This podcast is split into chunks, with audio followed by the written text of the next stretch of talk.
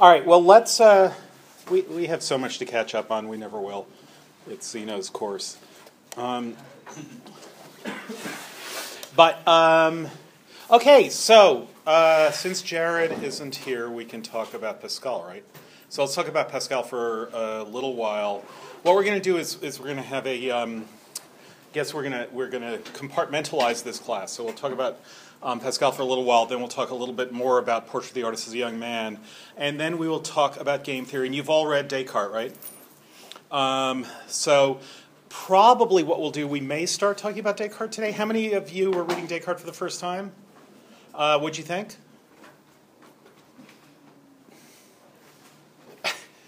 so you don't exist?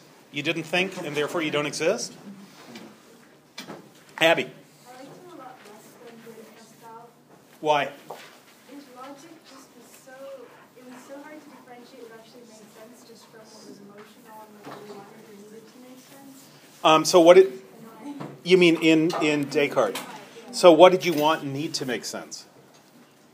I mean, even his very, like, the basic, I think therefore I am, like, I was so excited to finally read his justification of that, but it didn't actually. Well, it's it's supposed to be self-justifying. Um, the very fact that you wanted to read it meant that you felt it had power by itself, right? But you have to have some logic, like, that's not just a given. If it was there, you no need to say it. Like, there has to be some kind of logic to make that conclusion. Huh. Okay. Well, when we do neuromancer, so what? Just to tell you what we're. when Caro does her class presentation on neuromancer. Yes. Okay. Good. Um, Jared, did you finish your paper? So we can actually talk about Pascal. Good. Um, all right. When we do neuromancer, what you will see is that there's a character, the Dixie Flatline. Do you remember him? Yeah. Oh my God, that blew my mind. Yeah. Yeah. Okay. Who will blow your mind? Yeah. And you won't know whether you exist after he blows your mind because your mind will be blown and you may not have a mind, as Dan Quayle said. After you just, yeah. Do people know about Dan Quayle, ex vice president of the United States? Do you know who he is? You don't memorize the vice Not a very presidents? Yeah, he's the potato guy with an E. Potato. So, one of his other famous things do you guys know about the United Negro College Fund? Yeah. So their slogan was "A mind is a terrible thing to waste," and um, Quayle was addressing. It was either the NAACP or it might have been um, Howard University or something, but he wanted to show his his um, um, chops. So he said, "Yes, and I've always been a supporter of the United Negro College Fund." Um, what a waste it is to have a mind or not to have a mind at all. How true that is. Um, so that's how he botched a mind is a terrible thing to waste. But he was thinking of Descartes, I think. That is, because if you don't have a mind at all, then do you exist and can you know it? Um, so we will, um, but these are issues that will come up as you'll see in Lem's story. Um, I sent it. I sent you the original publication in English, um, which appeared in the New Yorker, and it's on the syllabus. It's under the title "Non serviam," I shall not serve, which is what Satan um, made a mistake by saying to God, um, and thereby got thrown into hell. Um, the New Yorker version, the title in the New Yorker version is just experiment, and it's an experiment in artificial intelligence, as you'll see.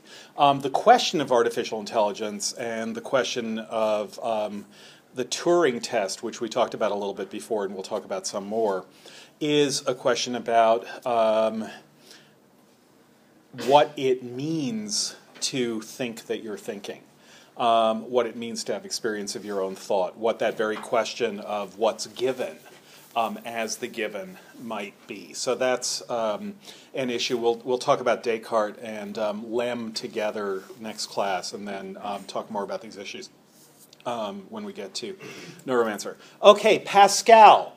Um, how many of you became Jansenists? So you did. Oh. All right. Um, Starting like tomorrow. Yeah. So what are you doing here? Uh, like eleven thirty-five. Um, the- how many of you changed your lives in any way after reading about the wager? Um, how many of you didn't change your I lives? I might not believe in God after writing my. I think I actually convinced myself the opposite of what Pascal intended upon writing my argument. Really? Okay, did other people have that experience of deciding that to go exactly in the other direction to do the converse of the argument? Okay, say um, we'll go one, two, three. Why? I well, I still don't know if that's. I still need to to logic through it a little more and figure out if that's really what I do believe. But I realized that the way I understood transcendence and infinity um, doesn't really make any sense. That I understood it through because of certain things I see around me. There must be, but my whole argument was about was agreeing with Pascal's point that it's infinitely beyond our comprehension to understand God in any way. Mm-hmm. And so the way I thought I understood it can't be true because if it is so and it is transcendent and infinite, then I can't understand it through the senses I thought I did. Okay, so one thing that, that he does is he asks you to think, um, to, to recur to something that's been familiar in this class um, from the start, not of a circle whose center is everywhere and circumference is nowhere, but what's the similar thing that Pascal brings up? A point that is everywhere at once. Do you remember that? That's not in the wager part, but it is in the reading that you did. Um, so, do you remember his argument for there being a point that could be everywhere simultaneously? Anyone? Okay, it's if it moves at infinite speed, then it could um, refresh all of space or all of whatever space it's moving within. And at any moment, you would find it there because if it's moving at infinite speed, um, it will be everywhere at once. Um, and that, I think that's worth thinking about whether that's true or not. It's also worth thinking about that it turns out it can't be true. Um, but for physical reasons, not for, for reasons having to do with physics, not for reasons having to do with conceptual analysis. Um, the reasons have, having to do with physics are that the. Do people know about this? The constancy of the speed of light? Yeah. Is this, if I say the constancy of the speed of light? Sorry? Somewhat. Somewhat. Um, okay. Is this completely Greek to anyone that the speed of light is constant? Okay. Is it Latin to anyone? Romanian? French? Esperanto, maybe? We're getting there. You know, you would sort of understand, but sort of not if it were Esperanto. Um, is it perfectly lucid to, to everyone then? Except, yeah, I get it. you get it. Yeah. The joke or the constancy of the speed of light? The constancy. Okay, so good. Um, the constancy of the speed of light is, for those of you who don't know it, um, is that if you're in an airplane that's, let's say, has a airspeed. Do you guys need to worry about airspeed versus ground speed? We did this a little bit when we were talking about orbits, but is this an issue for you? Let's do it as ground speed. We intuitively think in terms of ground speed, but that's just wrong. It's one of the things, one of the first things you have to stop thinking about if you go into aeronautics. Um, if you if you ever wondered why airplanes take off into the wind, is that has have you ever wondered? Like, doesn't that seem stupid? Shouldn't they be going with the wind so they would go faster? Because they have to It's the, the it's the, airspeed. Yeah, so that's the airspeed. Um, because if you take off into the wind, your airspeed is greater because the wind is coming at you at 30 miles an hour and you're going into the wind at 100 miles an hour. So your airspeed is 130 miles an hour. Whereas if you go with the wind, which is the way you want to ride your bike with the wind at your back, um, your airspeed, if you're a plane going 100 miles an hour and there's a wind at your back at 30 miles an hour, your airspeed is, om- uh, is only 70 miles an hour. So that's why you always want to take off into the wind because that's increased airspeed.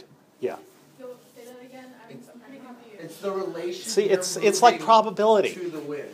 Okay, so if you're an airplane, you want to be moving as fast as you can through the air because if you move too slowly, you'll fall and die. Oh, okay, so like you need more power, like, so you're sort of saying like that, like, because, okay, so if I'm, if I'm on my bike and I'm going against the wind, I'm, I have to use more energy to go through the same, like, Right. Sort, and I am using, I mean, it's like a, like a car crash, you're, you're still like, you're, it's like the same, it's the speed of like double that. So it's sort of like that you're using, so it's not like you're going really, like you're technically going fast, which is helping you stay up, but you're not actually going faster, like, let's time it like, okay, you're in India faster. Okay, so does everyone get that now? Sorry. Yeah, yeah. It's It's- how? What? Like how it's different on a bike than? Because on a bike, what you're doing is you are moving. Um, airplanes can go very fast, even on the ground. So the so the ground speed of an airplane, how fast its wheels can move on the runway, is a trivial issue. They can move really fast. Um, what keeps an airplane up is how fast it's going through the air. If an airplane goes too slow, it falls. Um, what keeps it up is that the faster it's moving through the air, the greater the differential because of the wing shape, the greater the differential between the amount of air under the wing and the amount of air over the wing, and it's air pressure under the wing that's keeping the airplane up. Yeah. But can't some planes fly upside down? Not for long.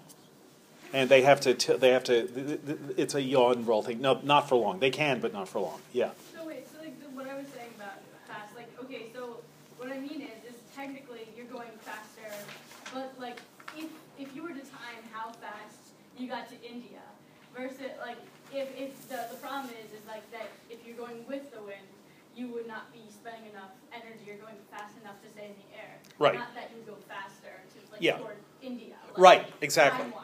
Yeah, you'd go faster on the ground, but not, but you wouldn't, but the air, you wouldn't be able to get up Right. into the air.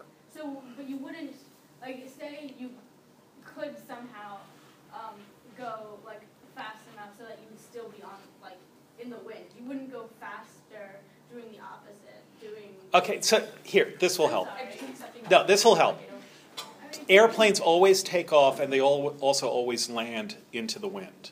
Um, that's why they're windsocks in airports, so that you can see which way the wind is blowing and you don't have to be a weatherman to do it. Which, do you get that joke? Good. All right, California. But you should get it at Brandeis also. Um, do you know what the Weather Underground was? Yes. Okay, and the reason they were called the Weather Underground is they were originally called the Weathermen, and the reason they were called the Weathermen was their slogan was, "You don't need to be a weatherman to know which way the wind is blowing." So now you've learned some history. Yeah. The Wikipedia page for Brandeis um, lists uh, notable criminals from Brandeis. Yeah. Saxon County Power. Yeah. Yeah. Yeah. No, she wasn't a criminal, Angela Davis. But she was wanted. Wanted, yes. In 1970. For Yeah. The, the bank robbery. She to do with that one, though. Yeah. She wasn't even here, which Yeah. is quite funny. Yeah. That lawyer looked stupid on the stand. Yeah. Um, Stanley Bond also came here. so, aren't you interested how we got from the speed of light to this question? Um, No, I remember. About this. Okay, so they, so the idea. All right, so maybe I don't know if this will help, but has any of you ever gone skydiving? No. Okay, the way parachutes work, um, generally, not always, but generally, is if you look at a parachute, what you will see is that there are a couple of panels missing from the front. And what that means is that when a parachute is falling, it's it's fall it's it's got forward motion because there's uh, it's buoyed up more behind than in the front, and that means that parachutes generally have a wind speed. They're moving through the air at about 15 miles an hour. Um, parachutes don't go straight down with respect to the air, but they're actually moving through the air. If you saw the parachute um, moving through, no, we'll do it a different way. Do you know what a lap pool is? Yeah. So a lap pool is water is streaming at you and you swim against it, or it's like a treadmill. But it's but in this case it's water. So water is streaming at you, you swim against it. Um, it's like a, the, the, the swimming pool version of a treadmill. You can have a very small pool and you can swim for miles because you're swimming against a current which is swimming the, which is going the other way. If you look at the side of the pool, you won't be moving. You can put a TV right there and watch it as you do your side stroke. Um, and you can swim for miles against water streaming at you um, watching TV. Not that many people do that, but you could. Um, so your water speed is going to be whatever the water coming at you is, but your ground speed, your TV speed, your side of the pool speed is going to be zero.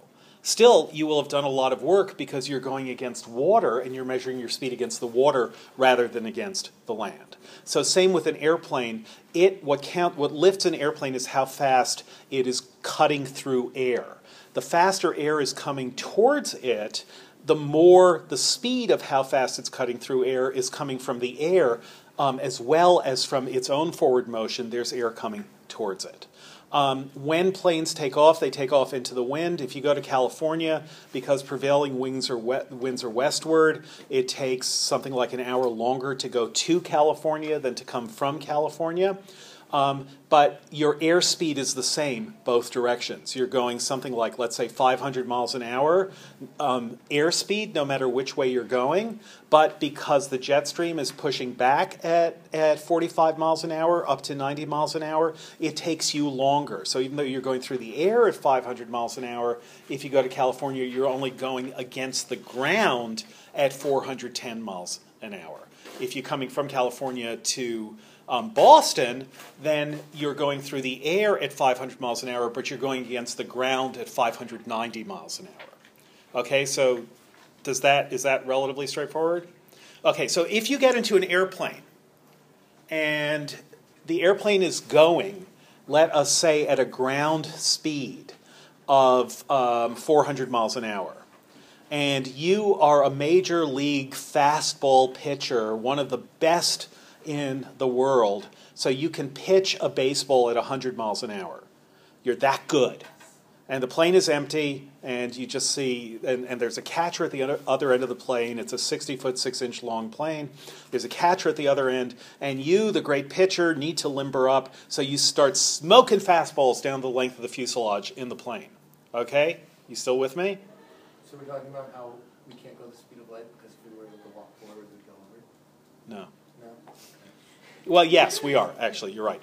So, so you smoke the ball. So the plane is flying this way at 900 miles. At, at sorry, 400 miles an hour, and you are in the plane going the same way, and you throw the ball at 100 miles an hour in the same direction that the plane is going at 400 miles an hour. How fast is the ball going then?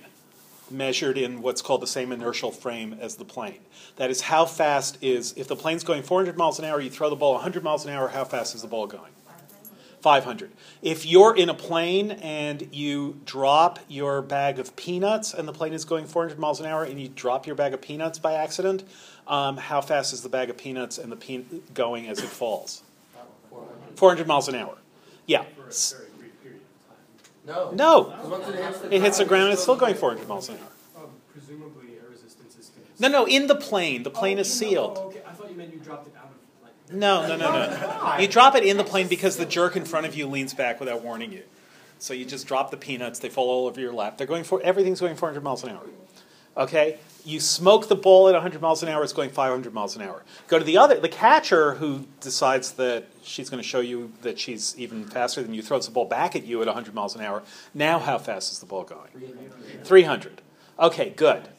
Now you're in a spaceship going 100,000 miles a second, which is fast.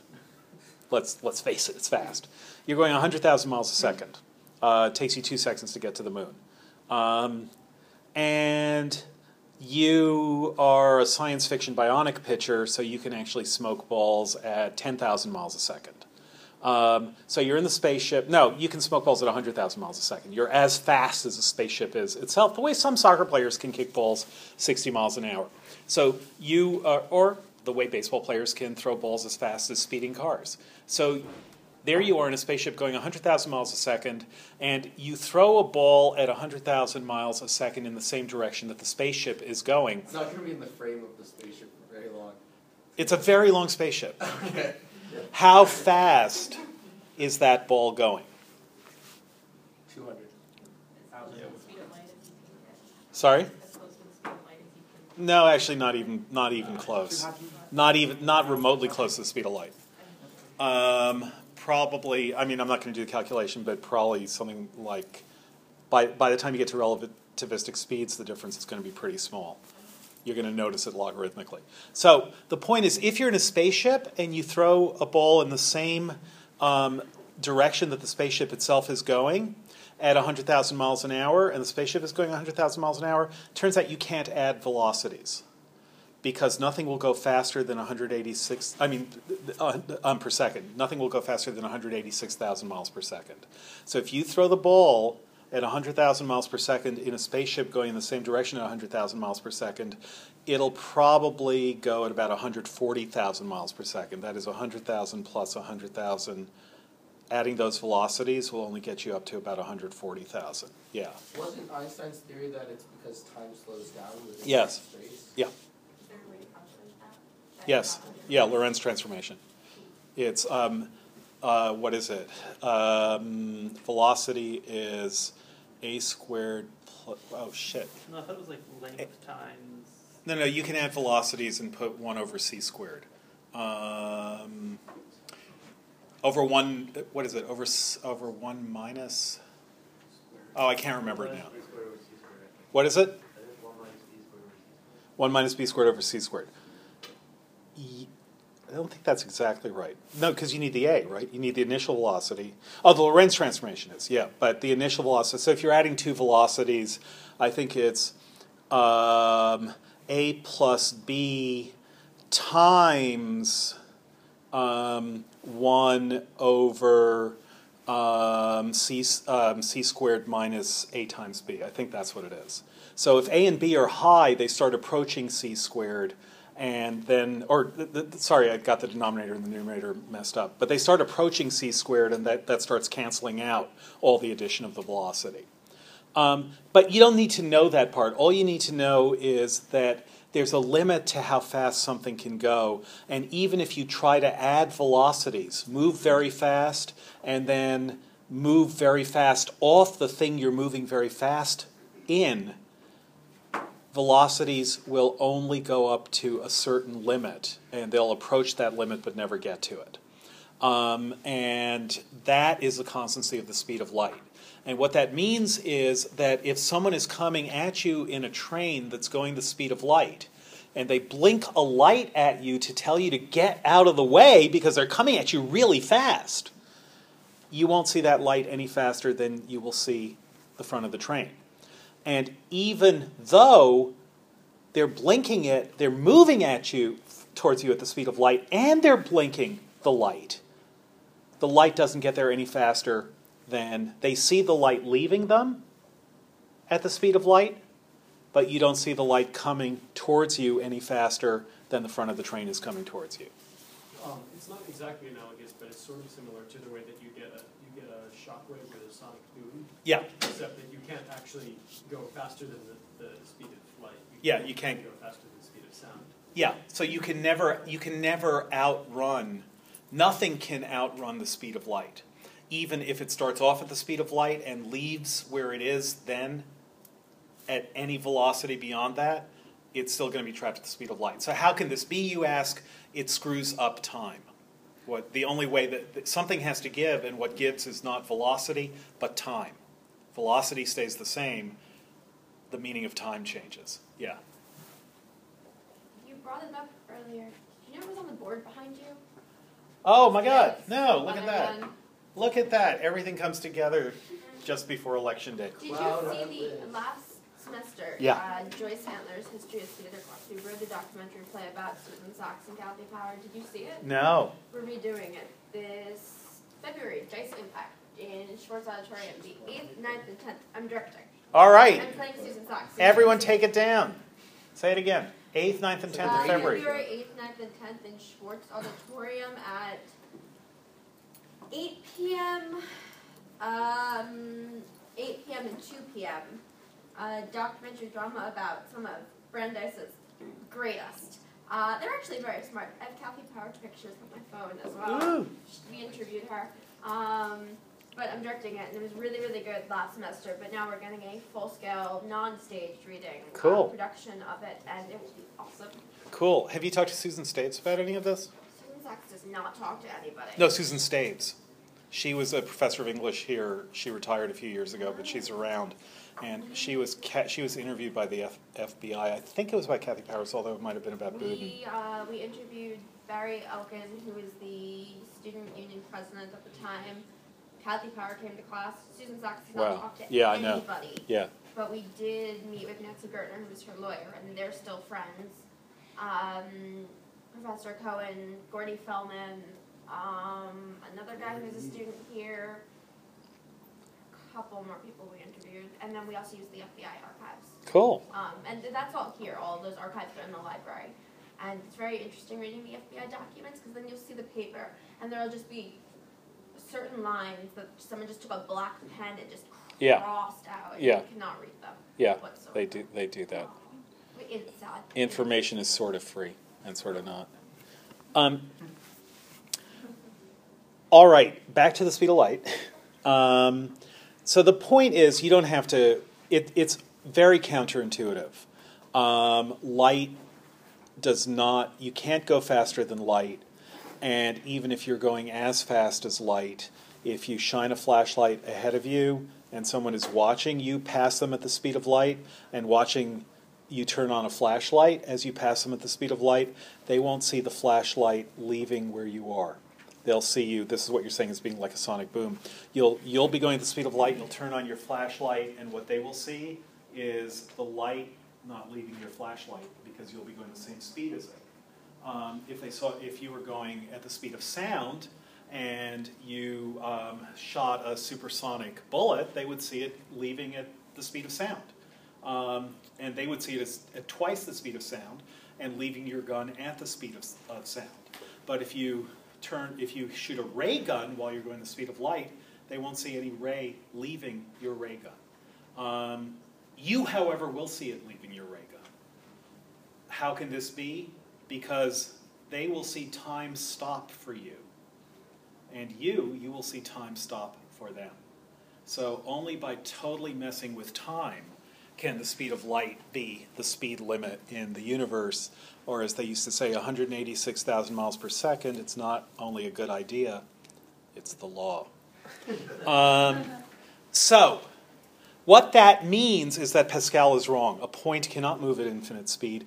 It also means that we're really lucky because in our universe, with all the um, huge physical forces that occur here, um, there would be no limit to how fast um, meteors, meteorites, rocks, asteroids, stars, planets, um, to the speed they would be whipped into. Um, they could be whipped into infinite speeds um, in a finite amount of time. You could, with gravity and with the energy of the universe, whip matter into an infinite speed. And if matter were moving at infinite speed, some of it would hit us and kill us, like now. Like if there were matter moving at infinite speed, there could be a tiny rock in Alpha Centauri. Oop, we're dead. That fast. Actually, much faster than that. Um, so the constancy of the speed of light, the fact that the speed of light is a speed limit, the fact that there isn't infinite velocity and can't be infinite velocity, the fact that there actually is an absolute finite limit to velocity in our universe is the only thing that enables us to exist. If there were infinite velocity, we would not exist. Um, so, it, so, so it's important.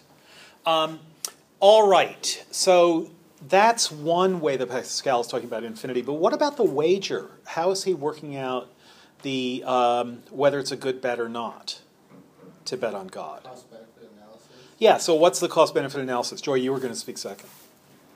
Oh, wait, so I'm just going back to like all 20 minutes ago ish? Or wait. If we're going to speed of light, it would be just now.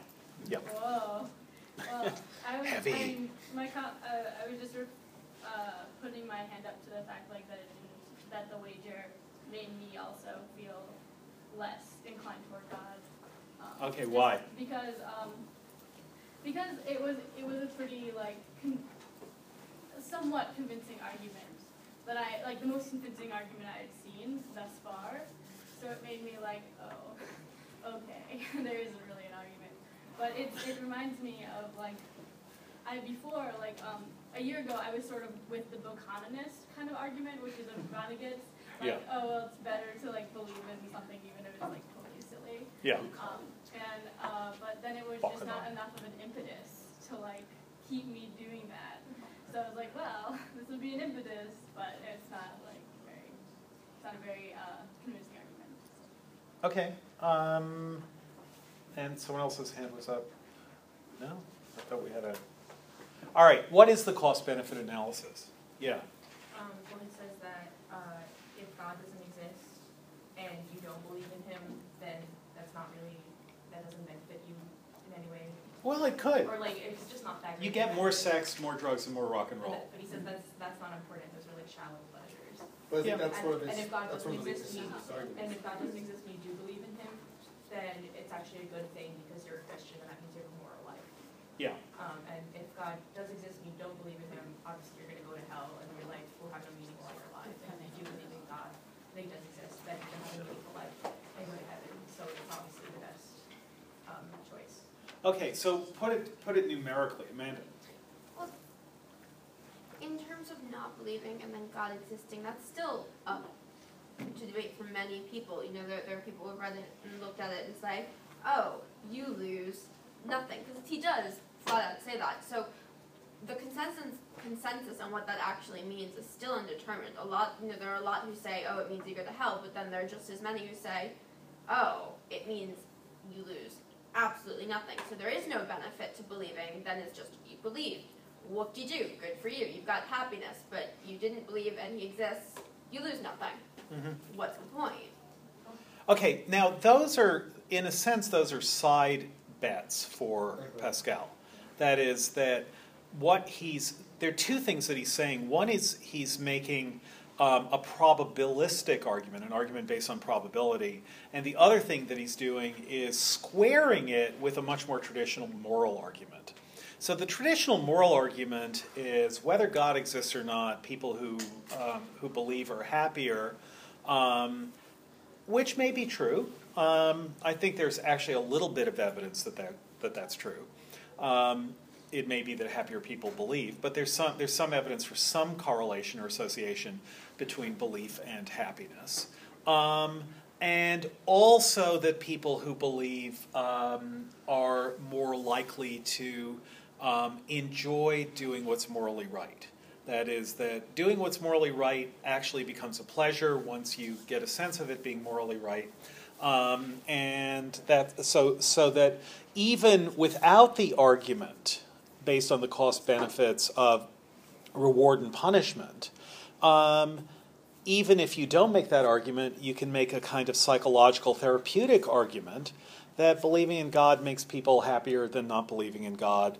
Um, living like a person who believes in God, and you know, um, going to bed early and waking up early and running every morning, and um, you know, just doing it, um, living your life like a Nike ad and not like a Skyy Vodka ad, um, is actually happier. Um, Skyy Vodka looks happier, but actually Nike is, in the long run, happier. Yeah, George. Oh, is your hand not up? Sorry, Carol. Oh, um, right. Uh, Same color I think shirt. part of part of his argument though is that um, like belief means you believe in like the Catholic incident, like you have to be a Christian, Yeah. and so the only alternative to being a Christian is like being a non-believer, and that involves like atheists and agnostics and Jews and like Yeah, and Muslims and Yeah, and so, Hindus like- and so he says like either you can have this belief system that constructs meaning, or you can't have anyone at all, which is not true. yeah. Okay, so But, I mean, anyone could make Pascal's argument and just apply it to a different religion. I Right, That so- doesn't, that doesn't get down to the, the Pascal. But it's kind of Pascal a BS argument. argument for atheists. 'cause Yeah. Oh, the entire thing of atheism is you do not believe. That is that. You do not believe there is a God. So there is no argument out there that is going to make you stop and think, huh, what will be more beneficial for me? To believe there is a God or not to believe there is But- a God? Maybe I will change my view. Because if you are an atheist, you do not believe in God. But people do change their views. I mean, that's life, is that you change your mind about stuff. And so to kind of reverse Descartes, some of you, I think, were at least um, in ways we were speaking last time, and maybe the way in ways we were speaking at the beginning of class today, you were saying that um, you don't know for sure that you can rely on logic. Um, that is, that things that seem um, logically certain, like if A equals B and B equals C, then A equals C, um, that can be, you know, 99.999999999% um, clear and obvious and true, but there's still a 1 in a 100 trillion chance that you've misthought it somehow. That there's some glitch in your thinking that makes it seem self evident but it turns out to be false. Um, we do make logical mistakes. Um, we are tricked by logical puzzles. You've all been, or some of you have been shown um, proofs that 1 equals 0. And they can be hard to figure out what's wrong with those proofs. So, you, so your, your belief in your own ability to see the simplest inference, like I think, therefore I am, which is Descartes' inference, um, and which is a tautology. Do people know what the word tautology means? Logical truth. Something that is true um, simply by its statement. Um, a tautology is simply, yeah, we talked about this, is simply saying the same thing um, in two different ways. Um, you could say, I think, therefore I am, is a tautology because the way we would say it in English, you can't say it this way in French, you can't say it this way in Latin, which are the two ways that Descartes said it. But English shows you um, capacities for meaning that um, French and Latin ha- only have latent within them. I think can be translated into I am thinking. And if you say I am thinking, then it's a tautology that you will also say I am, because you are saying I am thinking, which contains within it I am. So that seems um, true, and as they say about tautologies, trivially true, that I am thinking means that I am. But there's a vanishingly small but real chance that even that thought contains a basic logical error within it. The odds are low, but not zilch. And the way you can know that is you can think of times in dreams where you have believed that 2 plus 2 equals 5, or the equivalent to 2 plus 2 equals 5. That you had to wait for someone 20 minutes in your dream, and then three minutes went by, and you knew that they were going to be there two minutes from now. You know, that's something we dream, right? Where, where we do addition in our dream, and if you wake up and remember the dream, your addition was wrong. It was simple addition, but you were, but it was wrong. Um, these things happen. If life is a dream, it could be happening in our dream. Um, Abby, then Kenny. All right, Kenny. Um, actually, a really funny example of this happened to me recently. Um, I, I was, I was talking to my roommate, and I was, I was telling him you were talking in your sleep last night, and so I'm saying you were talking in your sleep, and the words you were saying was for, were forming a two-dimensional grid in the. Wait a second. Yes. And, and I realized that only as I was telling him that the words he was speaking formed a two-dimensional grid in the air in front of him. Yes. That I realized that in fact he was not talking in his sleep, and that I imagined the whole thing in my sleep. Yeah, that's great. Yeah, that's great. Yeah, and it's the sheer obviousness of stuff in dreams that is completely incoherent when you wake up. Yeah. Luca, were you going to say something? No, I mean, all I was going to say was uh, when you were saying, I am thinking, you know, therefore I must exist, that just as Pascal's argument. Wait, say it louder so they'll so you'll overwhelm their side conversation. Nah, it's fine. No, no, that was that was a way of telling them to listen to you. Say it. Okay, so I was going to say, before when you were talking about I am thinking, therefore I am, um, just as Pascal's argument can be kind of changed to other things, that can also be changed to other things. So you can say, I am dancing, therefore I must exist. Yeah, But, but there's no. argues against that. Yeah, because you don't know that you're dancing. Right. Yeah. Okay, the- you're saying that Descartes' argument might be wrong because our logic is wrong and the tautology is the tautology. Yeah. But even if it is a tautology, it doesn't prove that the I exists, because it's just assuming that the I exists the entire time, so it's not saying anything anyway. Well, what it's saying essentially, okay, so if you think of this now, put this together with what Augustine says about sentences. Um, that is, that the sentence takes on its meaning at that that sentence has a kind of coherence within it. So that a sentence means something, even though it unfolds over time. Um, we nevertheless um, can compress that time into an idealized point. So if I say, um, to use, well, it's actually a sentence William James uses as his, as his illustrative sentence for just these issues, and you'll see why. William James is the great psychologist and philosopher. Um, his example sentence is, I am the same I that I was yesterday. And um, you can understand what that means, whether you agree with it or not. And he almost certainly doesn't. You can understand what it means. I am the same I that I was yesterday.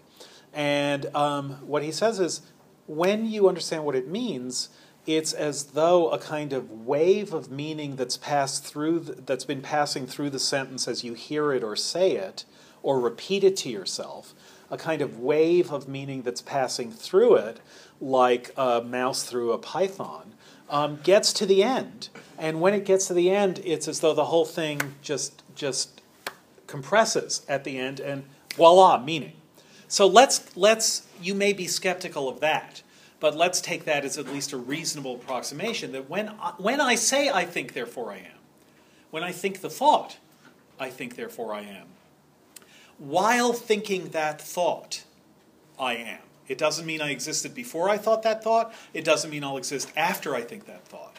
But at the moment of thinking that thought, I am entitled to think that I exist. It isn't, like the second you say I think, you're already saying there's an I without making an argument for there being an I. Like, Well, okay, so what if you turned it into there is thinking, therefore there is something? Well, then, yeah, but then you're not saying that there's I, you're saying that there's something. Yeah, okay, but then the question is, um, you you know, um, how do you know there's thinking? I mean, the point the point is that what Descartes is doing is using the very idea of skepticism against itself. So what he's saying is, you can't you can dream anything without that thing existing, but the fact that you're dreaming it is required for you to be dreaming it. And so I can't know. This is actually very important for Descartes, and as you'll see, it's important for Lem and for Neuromancer, for the Matrix for that matter, um, which is swiped wholesale from Neuromancer.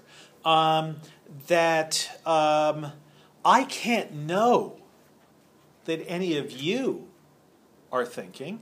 In fact, from your papers, I might be. Well, I can't know that any of you are thinking. Wait, that's a terrible thing to say. Why would you say that? I didn't say anything. I just said, well, from your papers, and then I interrupted myself. Just because he said that doesn't mean I can know that he's thinking. Yeah, exactly. But no one can know that anyone else is thinking. Has Uh, the phrase "all your papers" achieved meaning yet? Good question. Well, you saw where it was going. That would be Augustine's point. Okay, so you, no single person here can know that anyone else in the room is thinking, um, or that anyone else in the world is thinking. Um, this is called other mind skepticism. You, the only person you can know is thinking is yourself. So to say there is thinking, for that to be self-evident, there's only one way that the self-evident truth of the statement there is thinking could be self-evident, and that's if there's a self to which it's evident. Um, and that self is the one thinking that thought. So, so you could, if you want to tease it out, it's the thinker of this thought is thinking this thought is the tautology. But that may not be true because you could say, you know, the the um, um, the rider of the bike is ri- the rider of the bike through this room is riding the bike, and that's not so. There is no rider of a bike in this room, and therefore there is no, there is no one riding a bike. So to make the thinker of this thought is thinking a thought into something true, which it is, it has to be the case that thinking the thought and asserting something about the thought are the same thing. Which they are when you talk about thought, and which they aren't when you talk about anything else. I mean, they are when I say I assert such and such. Then by saying I assert it, you're asserting it. But there are things that are self referential that way. And they always require that the utterer and the um, um, that the utterance refers to the utterer, and it can refer to it simply by using the pronoun I, or it can refer to it through this philosophical um, detour. But that could be a definition of the I. That you could say we define a mind as what makes it true that the thinker of a thought is thinking that thought. And um, the only time I know that that's true must be what defines me as me rather than anyone else. Um, we're going to talk a little bit about. Eh, may even be worth talking about it now, but no, we'll do it. We'll do it next time. But think about whether you would. So you know how Star Trek transporters work? How they work. How they work? Yeah. Separate all the atoms. Do you know what you do on the TV show? Okay, so you get into a transporter, you get you say, Scotty, beam me up, or Scotty, beam me down. You get into a transporter, um, you turn into a kind of strange energy with with sound effects. You disappear from the transporter pod, you appear on the surface of the planet. Um, so cool. You don't have to worry about getting getting shuttle sick as you go up and down. You're just beamed from one place to another, right? So everyone, you you're all in some way or other familiar with this from Star Trek? No, not at all. All right. Well, it's it. They use it in space as well. Yeah, they use it in space. Okay, so you understand the principle. So um, if you read the Star Trek books, um, they make some effort, be, partly because they have to they have to explain things that go wrong with transporters, like the mirror image Kirk, who's evil, and the mirror image Spock, who's who's emotional, and so on. that what happens is people get transported, but the transporter beam hits a force field and um, around the planet and gets bounced back, and um, mirror Spock appears, and mirror Kirk appears. Uh, mirror Spock is kind of like Mitt Romney, just changing um, into his reverse, and always half his own size the way you are in a mirror. Um, so, um, but they have to in the bu- in the in the TV shows and the movies they don't have to explain this. It's oh yeah, science fiction. But in the books, it's oh yeah, science fiction. We have to explain this. Um, so what they explain is that the way transporters work, more or less, is a transporter is like a fax. What it does is it scans you, scans where every atom in your body is, sends that information to the surface of a planet or to wherever you're being transported. And that information then allows you to be reconstructed there with every atom, with similar atoms placed in exactly the same configuration as they were where you are. So, the way the CIA faxes top secret materials, so there are documents that there can only be one copy of. Um, but the CIA wants to fax these documents because it's a real pain to um, give them to Ben Affleck to go on his motorcycle and go racing um, through street after street and road after road and so on. They would just rather fax it to the White House. Um, so, the, so they have machines, I am told. Um, tell no one though. They have fax machines, which are fax machines slash shredders. So what happens is you put the document into the fax, and as it's being faxed, it's being shredded also. And that way, it's appearing, the same document is appearing on another fax machine somewhere else, but at any one point, only one document exists. So the first half gets shredded here as, this, as the first half is appearing there. By the time the last bit of the document goes through the shredder, the last bit of the document is coming out of the fax machine on the other side. So think of a transporter that way. There's ink on a document here, and the same ink, the same configuration of ink in the same shape on paper of the same size appears elsewhere. So that's, you know, transporters are basically three dimensional fax machines. Um, very complicated, but same deal. So you get into a transporter here, you are disintegrated into a pile of energy, which just dissipates into nothingness um, or into ashes or something. But meantime, you get put together exactly as you are elsewhere. That's how transporters work. Now that you know, would you ever get into one? Yeah. No. Really, guys? I would. I mean, it's not for you. All right, so think about whether Yes, you we did. We had this, man. I had this conversation earlier this year. I'd teleport. you didn't. Yeah, There was that movie with magicians. yeah. There's um, with uh, the Prestige. Yeah, I haven't seen it, it's science fiction. There- Somebody gave a report on it. yeah, but it's not. That's not science fiction. That's that's that's uh, artifice. I have a question though. How come the surface of the planet doesn't need a teleport receiving apparatus? Uh, because it's science fiction. Okay. That's the answer to everything. It's the answer to what needs explaining and the answer to what doesn't need explaining. Almost um, as magic. Yeah. Um, all right. So the thinking thing that knows it's thinking, that you could say is a definition of sub, a first person experience. To know that you're thinking as you're thinking, to be able to guarantee the truth of the thought that something is thinking. For the thought that something is thinking to guarantee its own truth, that thought has to be a first person thought, a first person experience. Can't be faked. Um, you know, actors fake things on stage. Olivier, when he was playing um, Oedipus and had to blind himself in Oedipus, um, I guess he blinds himself at the at the end of Oedipus Rex. Um, Olivier played that, and what he would think about um, in order to get a sufficiently blood curdling scream as he blinded itself himself in order to get a scream of horror. Um, what he actually thought about were how seals how seals were caught in the Arctic with salted ice. Um, and he would evoke that image in himself of their tongues um, freezing to blocks of ice, um, and then they couldn't move until they were ki- clubbed and killed. And he would then scream as he thought about that on stage. So you thought he was screaming over the fact that he was blinding himself, but he was actually screaming about these seals. Um, so you don't know what an actor is thinking on stage. and An actor might be playing. Yeah, that's right.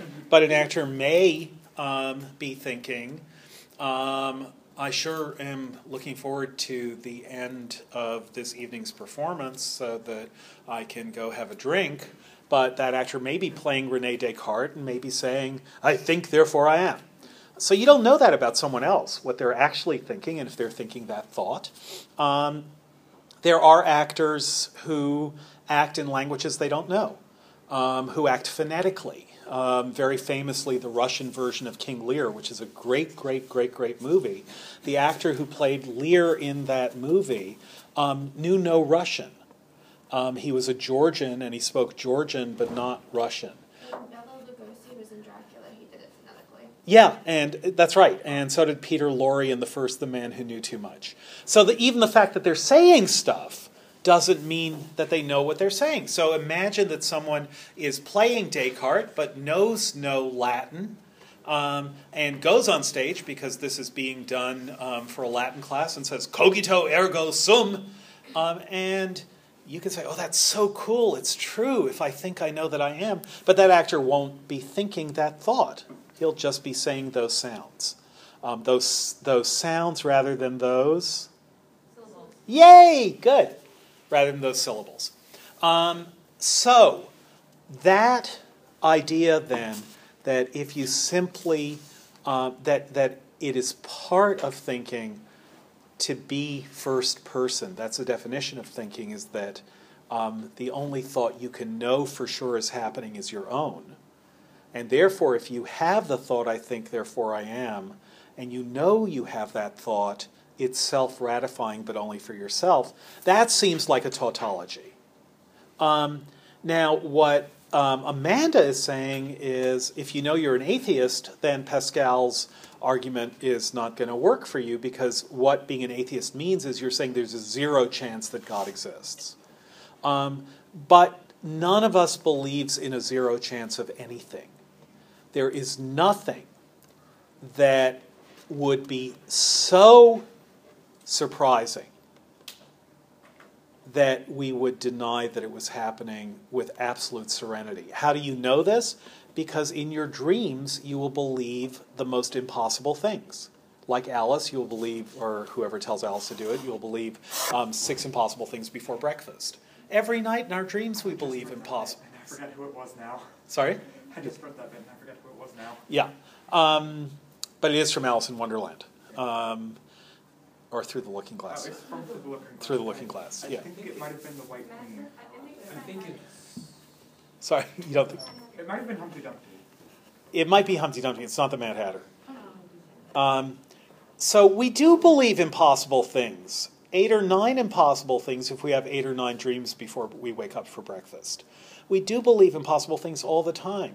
So um, the only thing that we would, the only way you could prove that you believed something had a 0% chance of happening is that if it happened, you couldn't even admit it into your mind that it might have happened. Um, you might think it's very unlikely to happen, one in a million chance, like the Red Sox losing in 2011.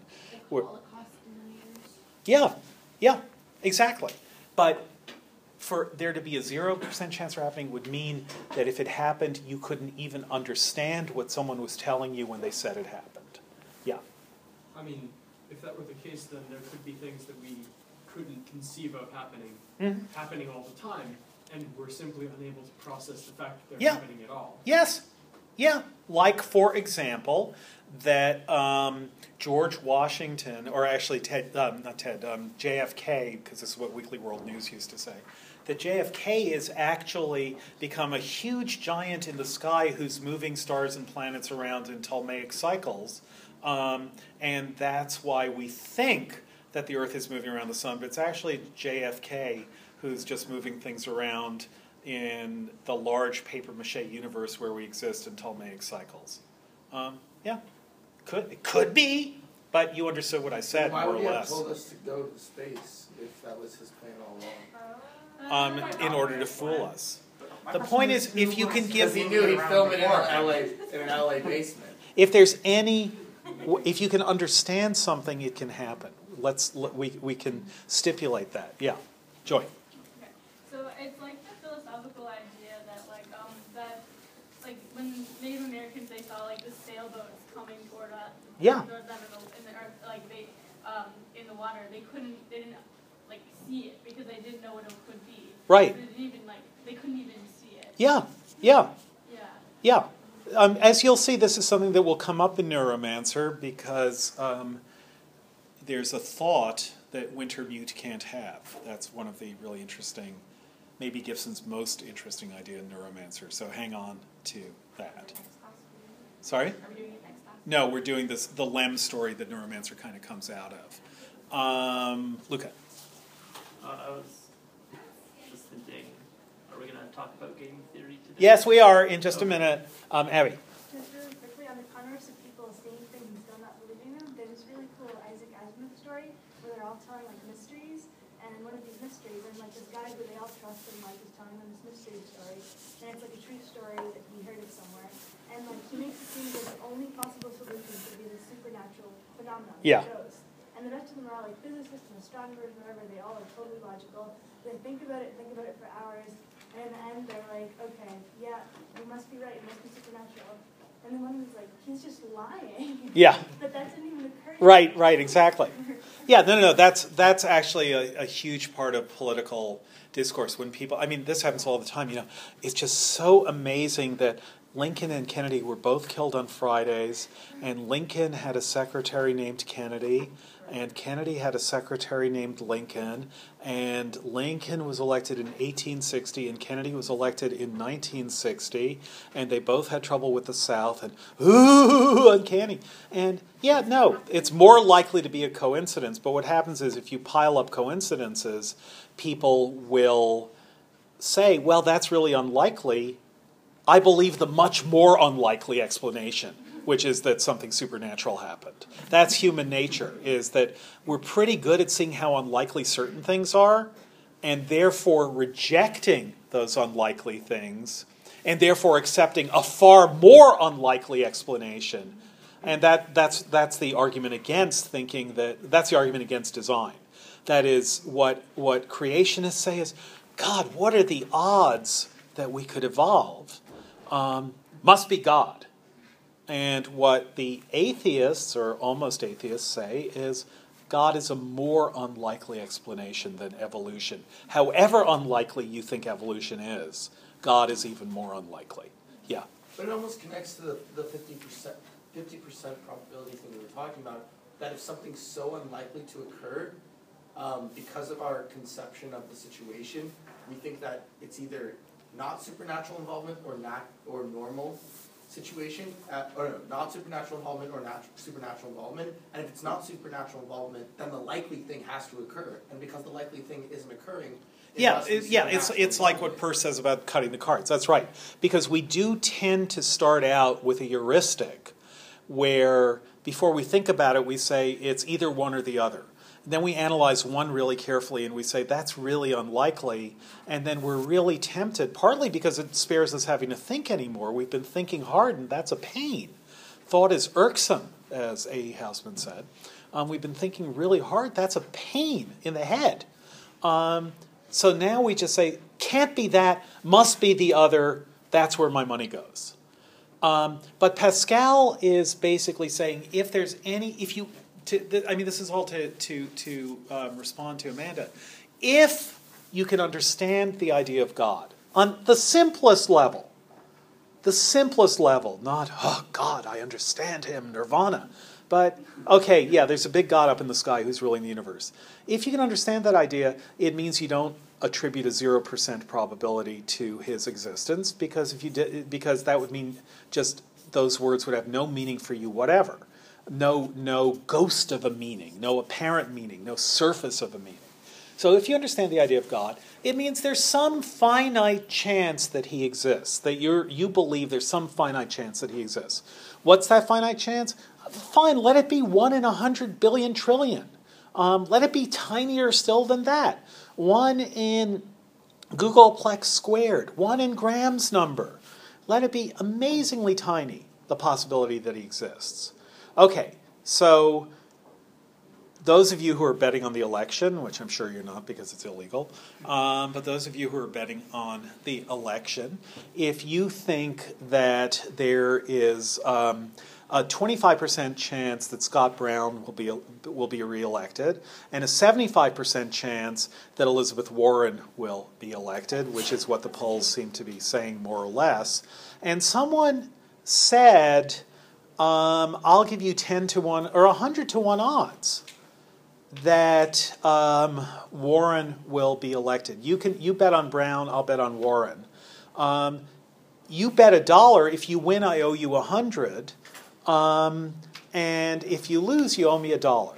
So even if you think there's only a one in four chance that Brown will win, you would be stupid not to take that bet because you would have a one in four chance of winning $100 while while risking only one.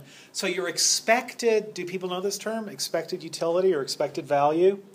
Your expected value on that bet is $25. Yeah.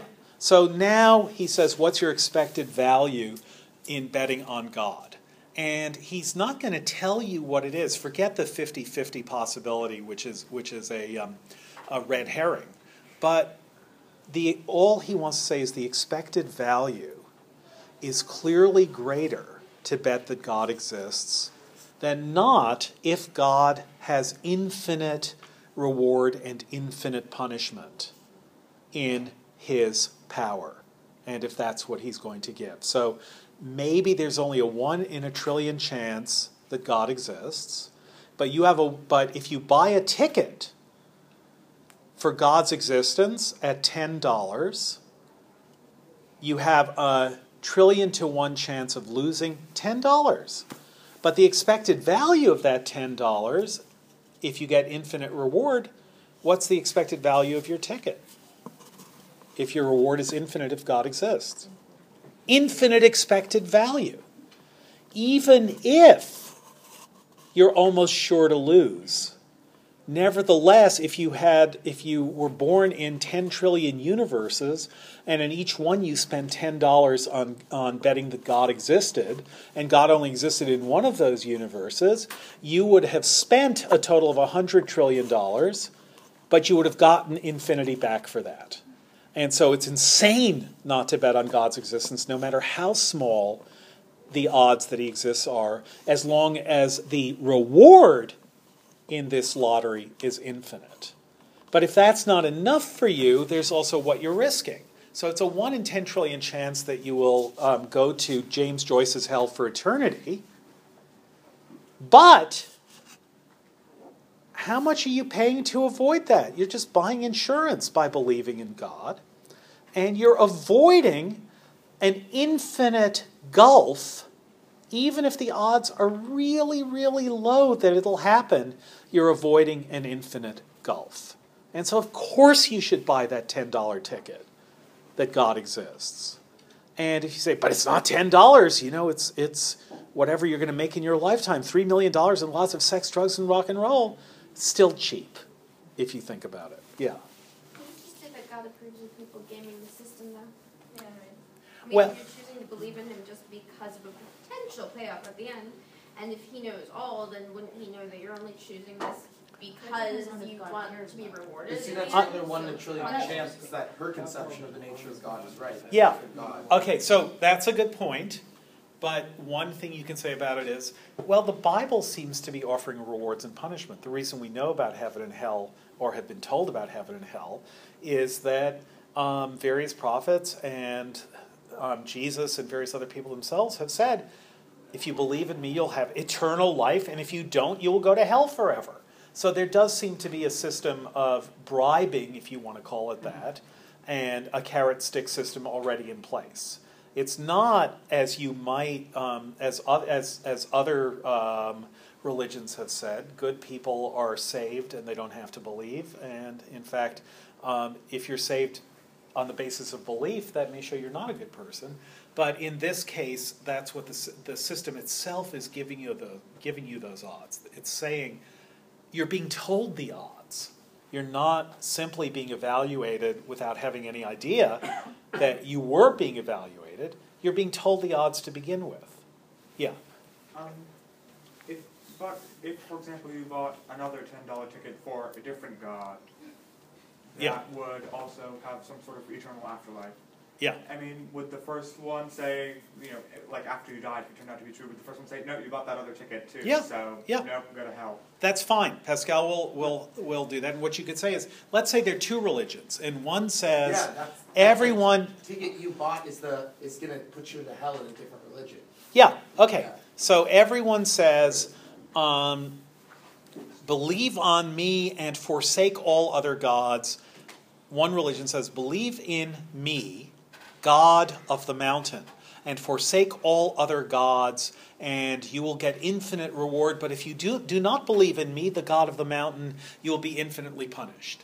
And then on your other shoulder is another little god who says, Believe in me, God of the river. If you believe in me and forsake all other gods, you'll get infinite reward.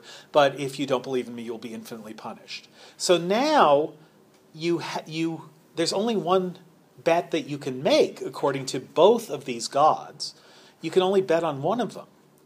However, it seems clear, again from Pascal's um, analysis, that you had better bet on one rather than betting on zero.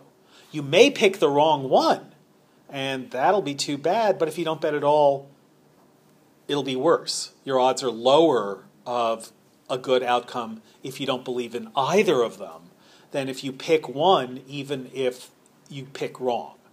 Um, you know, someone says, uh, you're in a burning building and there are two doors to get out of this burning building, and uh, or there are two doors. One leads to safety, and the other um, you just get locked in a closet. Do you just say, "Well, I'm not going to take either door"? No, um, you have to take one. You only have a chance to open one, so you hope you open the right one. You hope you believe in the right God. All right, yeah, go.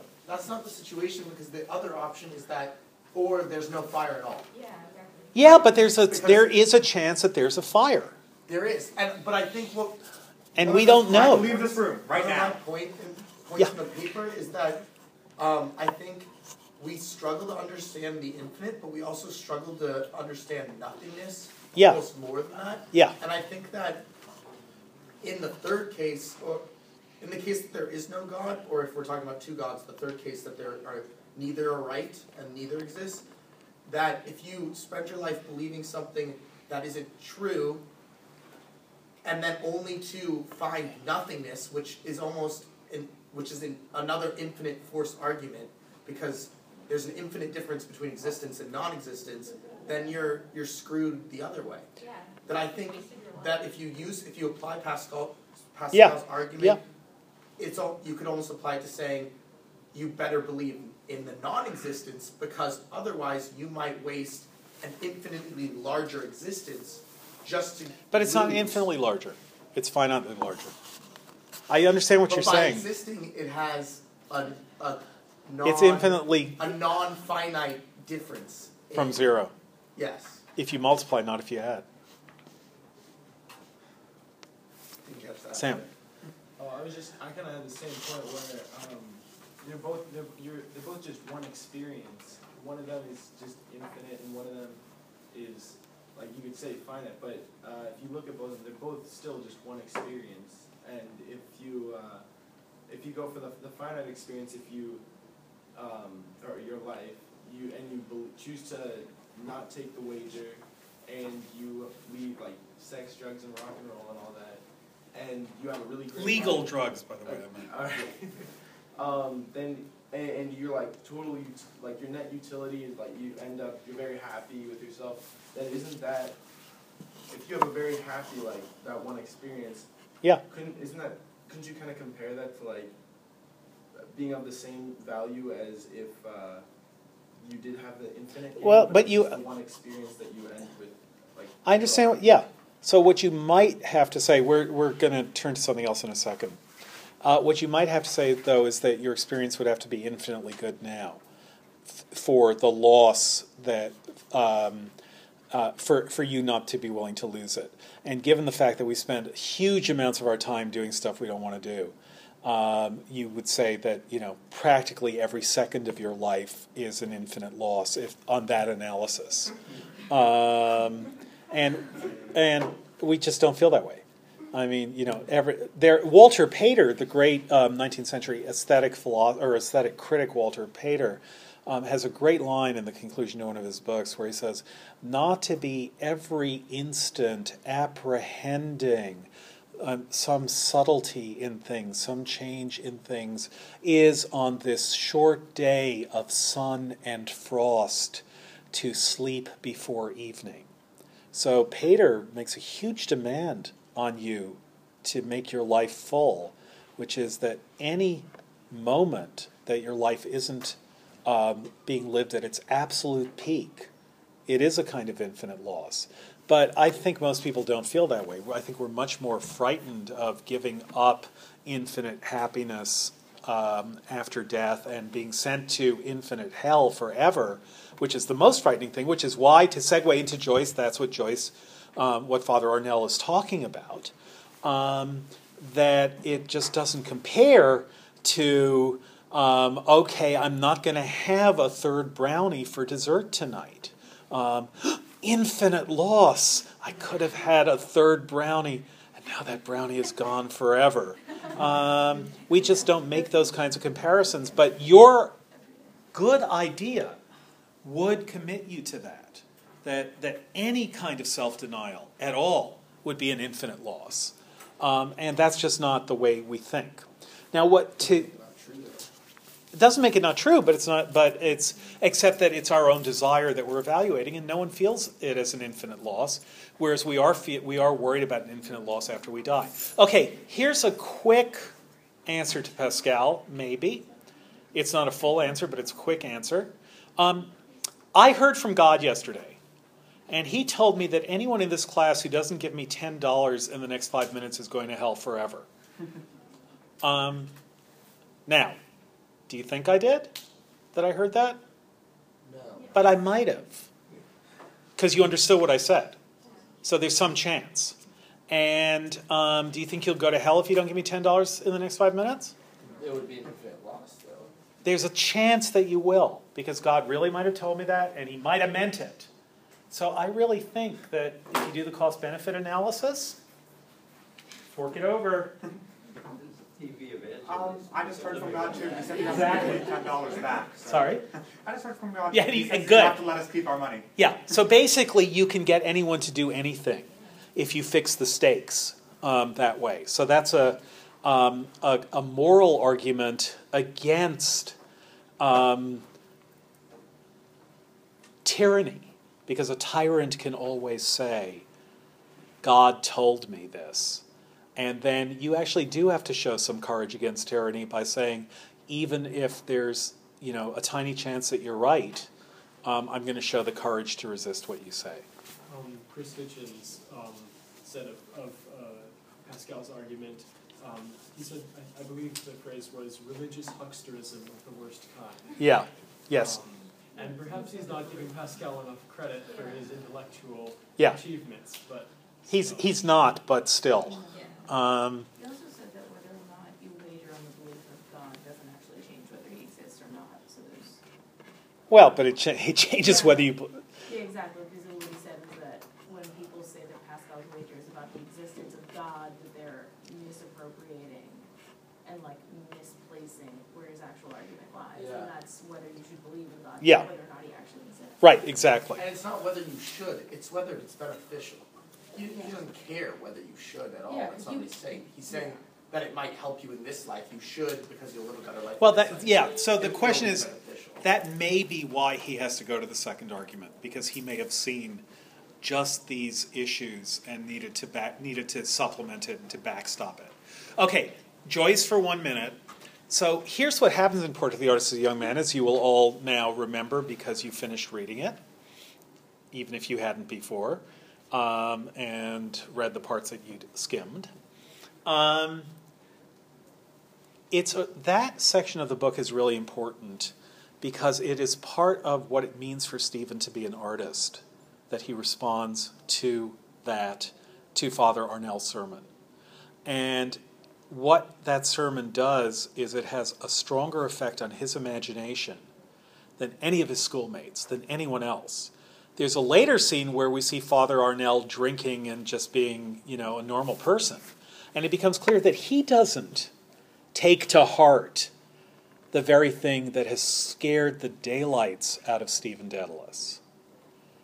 And Stephen Dedalus outgrows it, but he outgrows it by following his imagination in a different direction.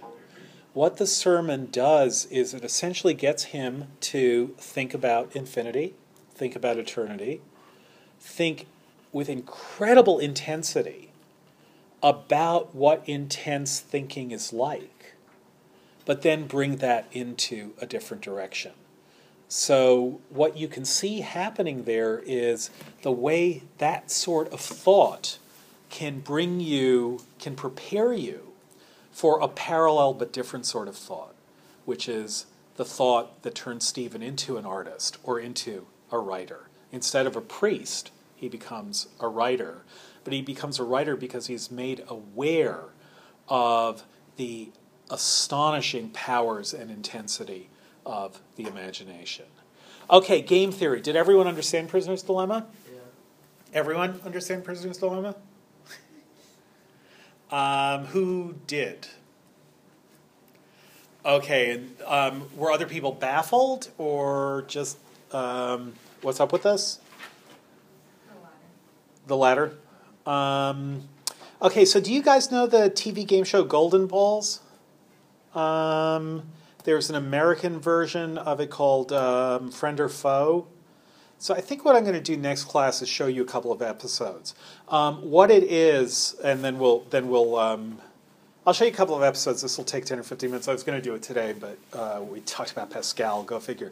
Um, what it is is um, Prisoner's Dilemma turned into a really pretty intense game show, um, and um, and and it is really pretty neat. And after you see Friend or Foe or Golden Balls, you will understand Prisoner's Dilemma, and um, just what the stakes in Prisoner's Dilemma are, and how people have to think about what other people are thinking about what they're thinking about. So the same thing you did with figuring out the seventy percent of what everyone else was going to guess, knowing that they were going to guess um, 70% of what everyone else was going to guess, et cetera, et cetera, et cetera.